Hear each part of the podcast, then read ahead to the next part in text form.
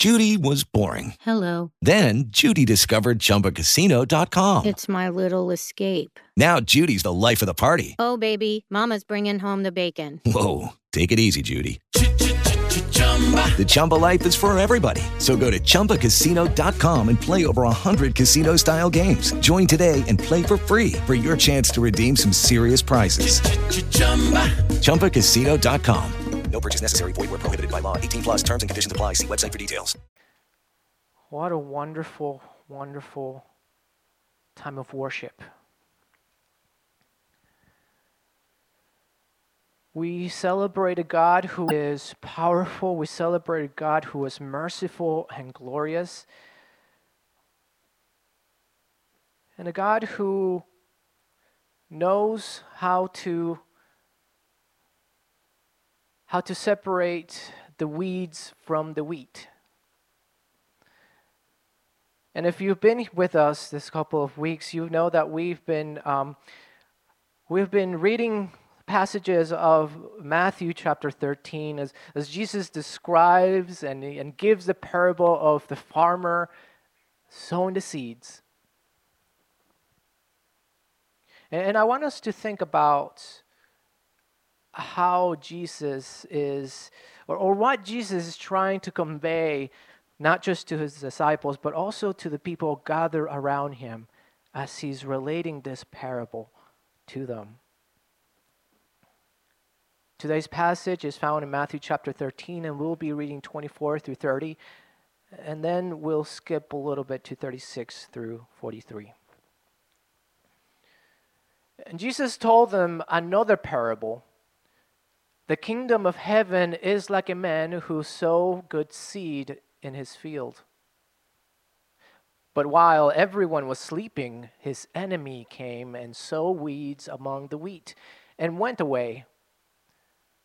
When the wheat sprouted and formed heads, then the weeds also appeared. The owner's servant came to him and said, Sir, didn't you sow good seed in your field? Where then did the weeds come from? And an enemy, an enemy did this, he replied. The servants asked him, Do you want us to go and pull them up? No, he answered because while you are pulling the weeds, you may uproot the weeds with them. Let both grow together until the harvest. At that time, I will tell the harvesters first collect the weeds and tie them in bundles to be burned. Then gather the wheat and bring it to my barn. This is the word of the Lord. Now, I, I love parables, and I like how it always relates to, well, not always, but most, most of the time, it relates to nature. One of my hobbies, and, and you can ask my wife this, I have lots of hobbies, but one of them is bird watching. And as you can see in the picture in the screen, this bird is a very guiled and very uh, uh, untrustworthy bird, if I may say. He is one of the over 100 species of a type of bird that is called brood parasites. This is a cowbird. And if you know about birds, especially the cowbird, what they're well known to do is they would infiltrate another bird's nest and they would lay their eggs on their nest so that when the hatchlings, you know, hatch, they would, and, and, and I, I kid you not, the baby birds, the baby cowbirds would pick on the other birds and would throw them off the nest. It's a way that they survived and adapted. Uh, uh, one of the interesting things is that there are other birds that know about this. One of my favorite birds is a robin.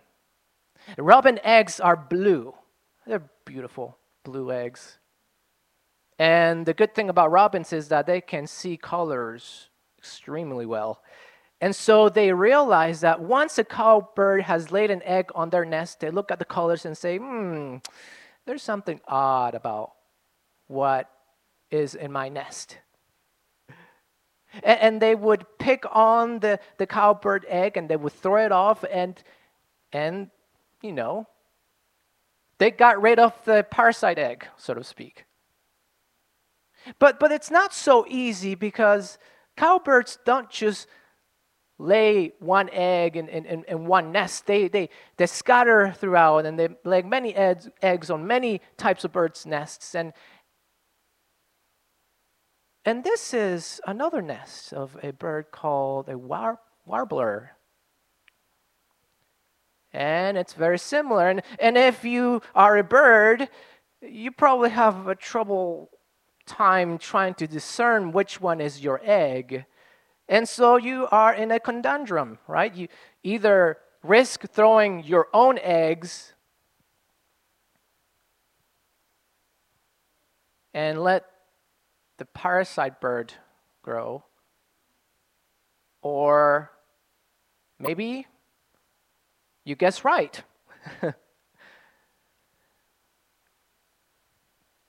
it's a challenge trying to find someone who is not genuine, someone who pretends to be someone else.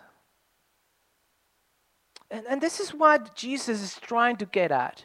And, and in fact, uh, the disciples had a hard and a troubled time trying to understand what, tr- tr- what Jesus was trying to say.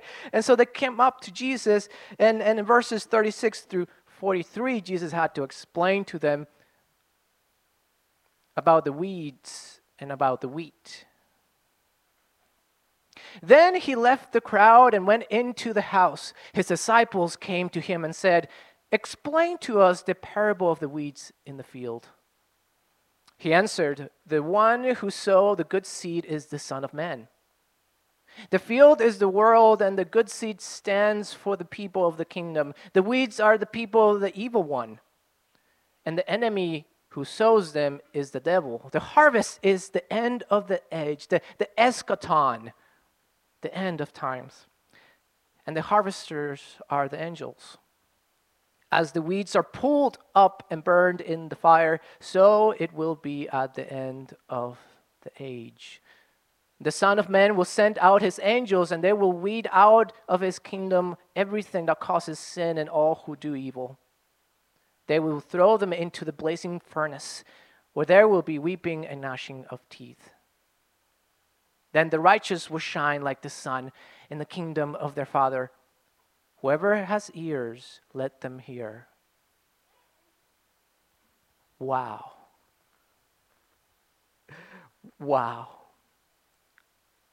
Going back to what Jesus is saying about the weeds and the wheat, the actual Greek word used for weed is zizanion. Now, zizanion is, is a specific eh, name given to an actual wheat that farmers had trouble discerning whether it was a wheat type of grass or actual wheat. Zizanion is also known as, as a, a tare weed. It's a grassy type of weed. Nowadays, we, we commonly known as, as a, a darnel.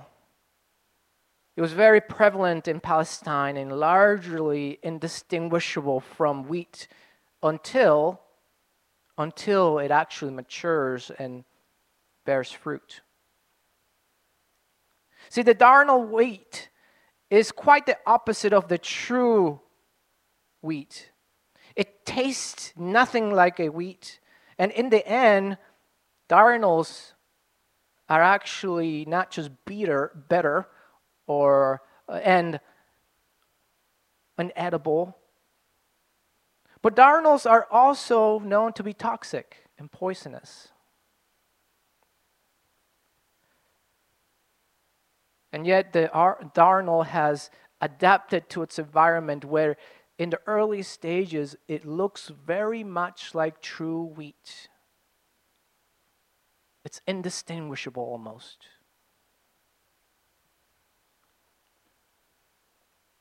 And I want us to think what happened in the parable. So, in the parable, in the parable, a man sows the seeds. And as uh, the servants come and they say, Look, sir, we can discern here there is something wrong. Something doesn't quite match. There are weeds, there are darnels that are growing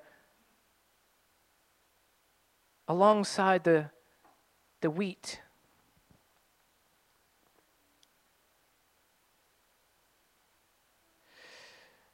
It's interesting how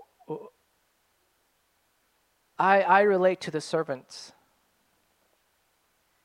Very successful for Christ, very very passionate for Christ. And, and if, if there's anything that doesn't match Christ likeness in people who call themselves Christians, I, I got to point it out. And I've been in many churches where other Christians not just point out, but fight over it. Oh, we need to uproot the weeds. Throw it on the furnace. It is my job to do that.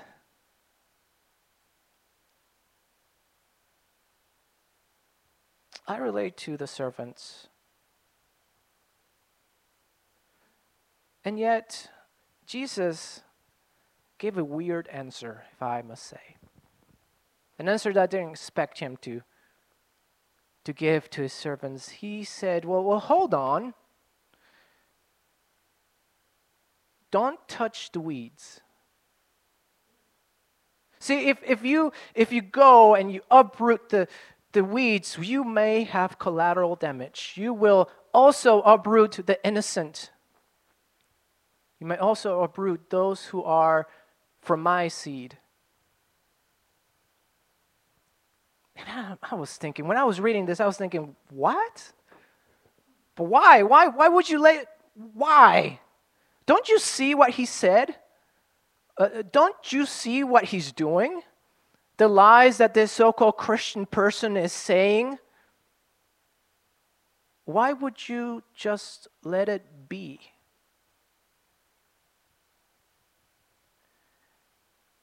Now we have to understand that we have to understand one thing that Jesus is not saying, okay? Jesus is not saying, well, this impost, imposter is innocent. He's not saying that. Jesus is not saying, well, he didn't mean it. Jesus is not saying, there's no real problem here. He's not saying that.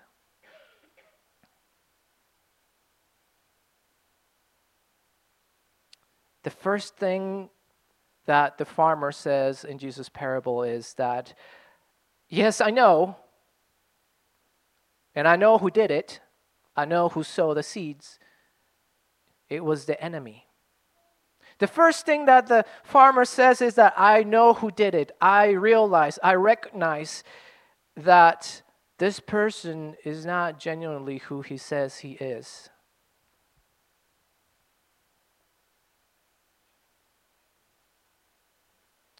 But he's also saying that even if one genuine wheat were to perish by uprooting, then that's no solution at all. See, God cares for his children so much that he's willing to deal with impostors until a certain it is certain that the uprooting and the weeding will not cause collateral damage.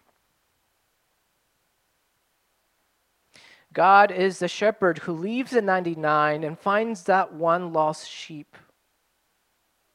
In Matthew chapter 5, verses 45, uh, Jesus says, The Lord causes the sun to rise on the evil and the good and sends rain on the righteous and unrighteous. Now, we mustn't mistake what, what Jesus is saying here. Again, he's not saying, his heart is not genuine. He's not saying, yes, he professes to be a Christian, or a believer, just let him be. In fact, he, he's, he's, he's safe forever. He's not saying that. He's not saying that the church shouldn't discipline.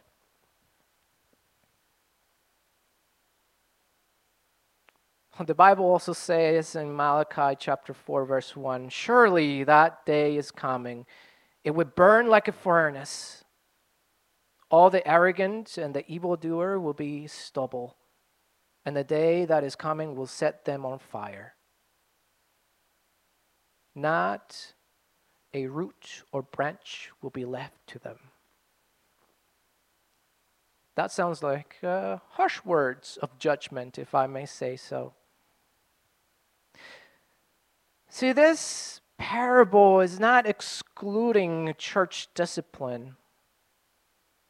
No, Jesus was very firm in teaching someone about discipline.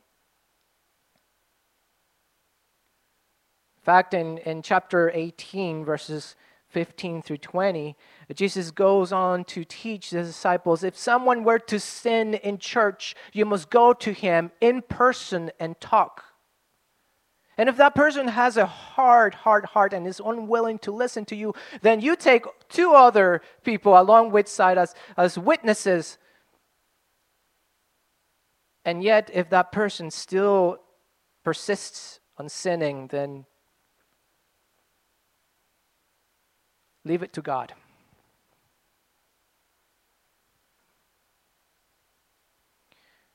I relate to the servants Oh, God is my priority. I must take that weed and just yank it out.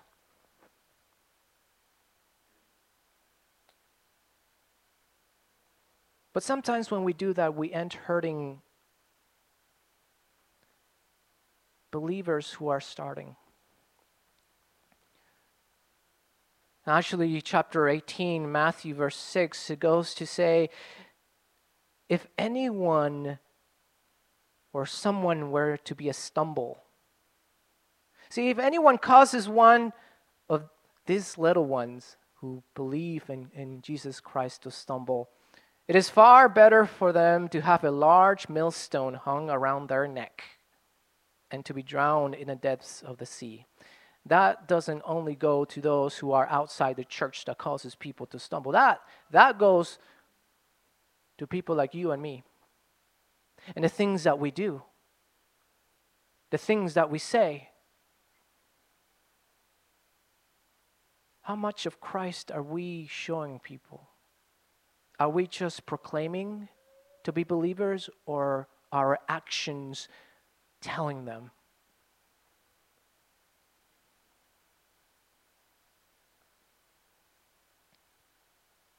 Jesus is saying to the, to the servants and through the parable, wait, hold on, hold on. I know that you love me. I know that you want to do the right thing. I know. But there's so much more to consider than the clarity of a person's false heart or his proclamation of faith. And I'm, and I'm here just, just bashing my head on the Bible saying, but see, God, you don't understand. He's, he's a skunk. He's pretending to be a Christian. He says he is, but I know his life. Just look what he's doing. God, I'm a laborer. I, I only one week in the church. But what makes us think that the Lord wants otherwise?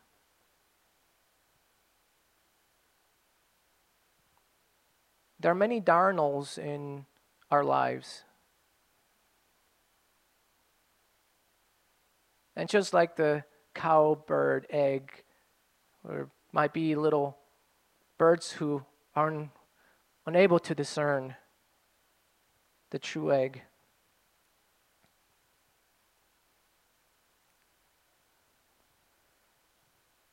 My father was an atheist. Um, he was born in Peru and he went over over to Argentina to study to become to study medicine to become a doctor. And he never wanted anything to do with that Jesus kind of stuff. But he had a good friend. My, my dad would go out to parties, he would drink, he would dance, and, and this friend would go out to him. And in one of those nights, this friend comes up to my dad and tells him, Hey, you know, uh, there's this Church of Nazarene, and, and, they, they have pizza. They're having this, this youth event. Um, you should come with me. My dad was like, Oh, I don't know about that stuff. You know, that's, that's not. I'm here to study. I'm, I'm, I don't believe in fairy tales. So he went. He went to the house of this old lady and and she confronted my father and told her, Do you believe in Christ? And my dad said, Well, you know, I believe he was a man. I don't believe he was God. Oddly enough, uh, at youth group uh, yesterday, we talked about who Jesus is, and, and, Pastor Andrew did a good, good job with that. And so my, my father told the, the old lady, you know, I don't believe. And, and, and the lady said, Don't you want to know? If you pray, if you pray, and my dad looked at his friend, you know, who the other night was out partying with him, and he was praying, and he's like, "Oh, I guess I'll, I'll look." Just to stop you from insisting too much, I'll give it a shot.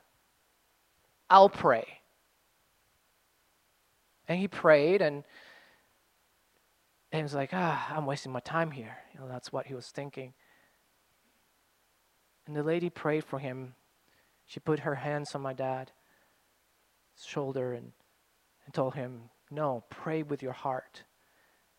And he did, and something changed.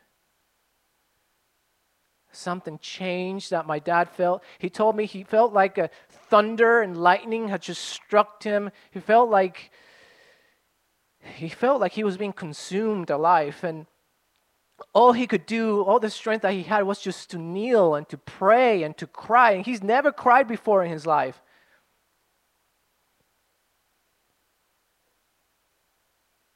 That's the moment we, where he accepted Jesus in his heart. The following weeks, he started going to the church and, and he started assisting and attending the youth events. And then he started, you know, being more, more involved in church and, and reading scripture and then, and then giving, um, you know, little study section here and there, and eventually he felt a, a, call to, to ministry.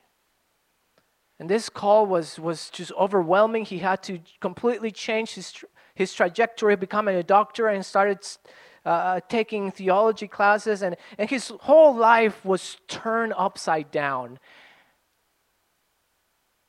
And he says to me, It was this friend who invited me. But something happened.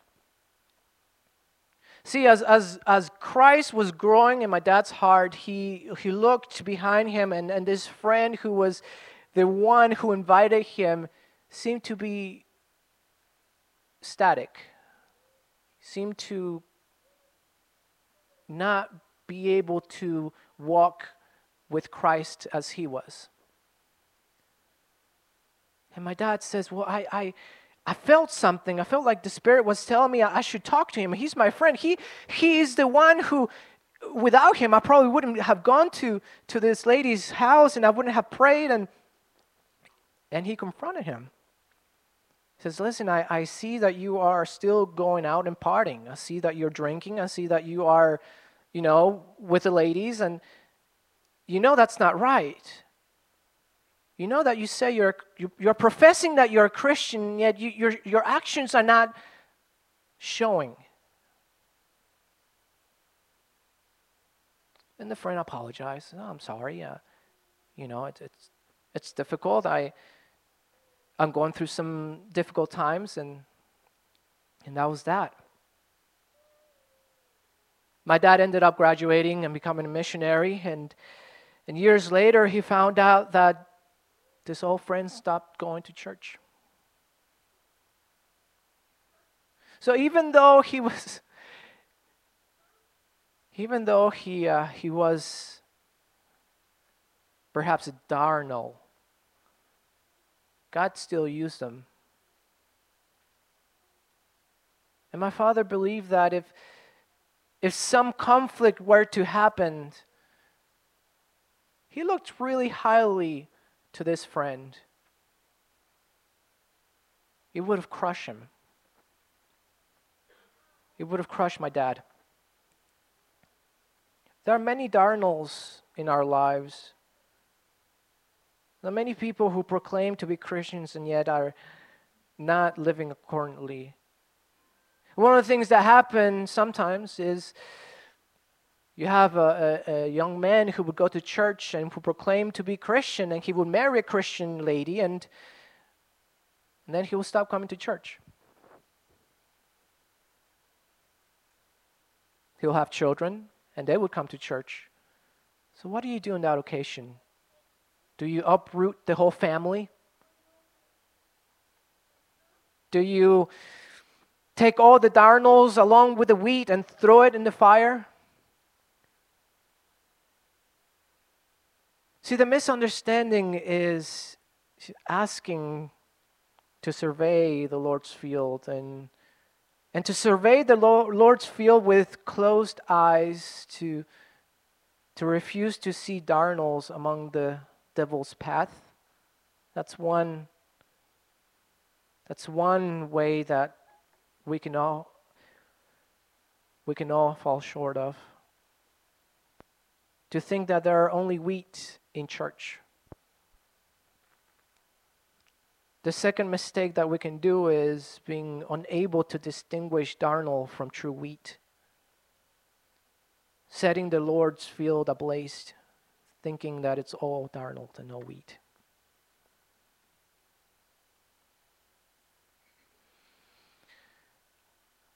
I, I want us to understand one thing.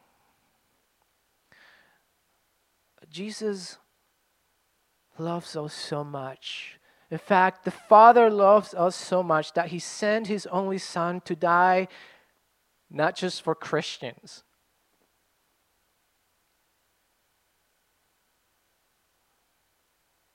But for the sick, for the poor, for those who have no hope in Christ, for those who are struggling, for unbelievers.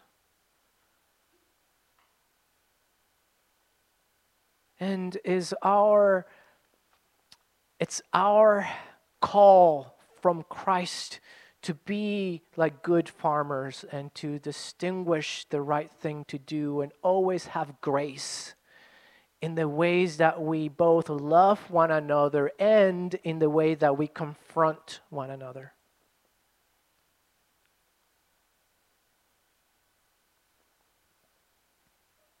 Maybe there is someone in your life, whether it is a family member or whether it's a friend, who you've been praying and praying, and, and dear God, give me patience. I need to pray some more. I, I want you to know this that we were all darnels once. I was a darnel once.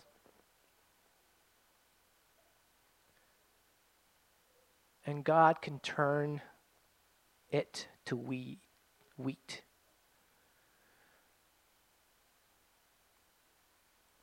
Let us pray. Heavenly Father, we trust in you, for you are faithful. Father, I pray that you would just help us see and distinguish darnel from weeds, uh, darnel from wheat. Lord, sometimes it's difficult. But, but I believe that may not be the most difficult part, the discerning part. Perhaps the most difficult part is what to do and how to say things. And Father, I pray that you will just give us your grace and give us wisdom. Maybe you're telling us just wait a little longer. The day of the Lord will come. Trust in me, you are saying. Because you are more righteous than I am. You are the true judge. You truly are just. Father, I, I pray that you'll help us maybe be more patient, maybe to wait a little longer, but, but to love and to give grace. Help us not uproot the wheat alongside the darnel. And in your grace, may we live that others might see you. Knowing that you, you are in control. You, Lord. You are in control. I have hope in you. May your grace and your love abound and grow in our lives and in everything that we do. In everything we do, may you be glorified always. In Jesus' name I pray. Amen.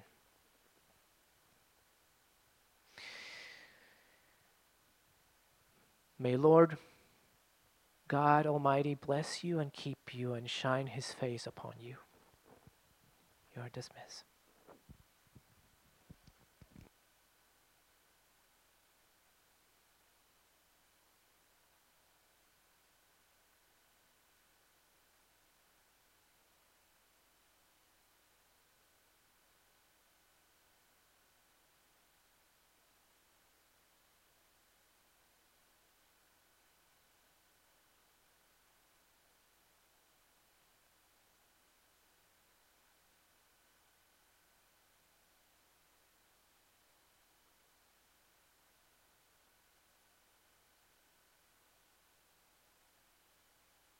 Lucky Land Casino asking people what's the weirdest place you've gotten lucky? Lucky? In line at the deli, I guess? Aha, in my dentist's office. More than once, actually. Do I have to say? Yes, you do. In the car before my kids' PTA meeting. Really? Yes. Excuse me, what's the weirdest place you've gotten lucky? I never win and tell. Well, there you have it. You can get lucky anywhere playing at LuckyLandSlots.com. Play for free right now. Are you feeling lucky? No purchase necessary. Void where prohibited by law. 18 plus. Terms and conditions apply. See website for details.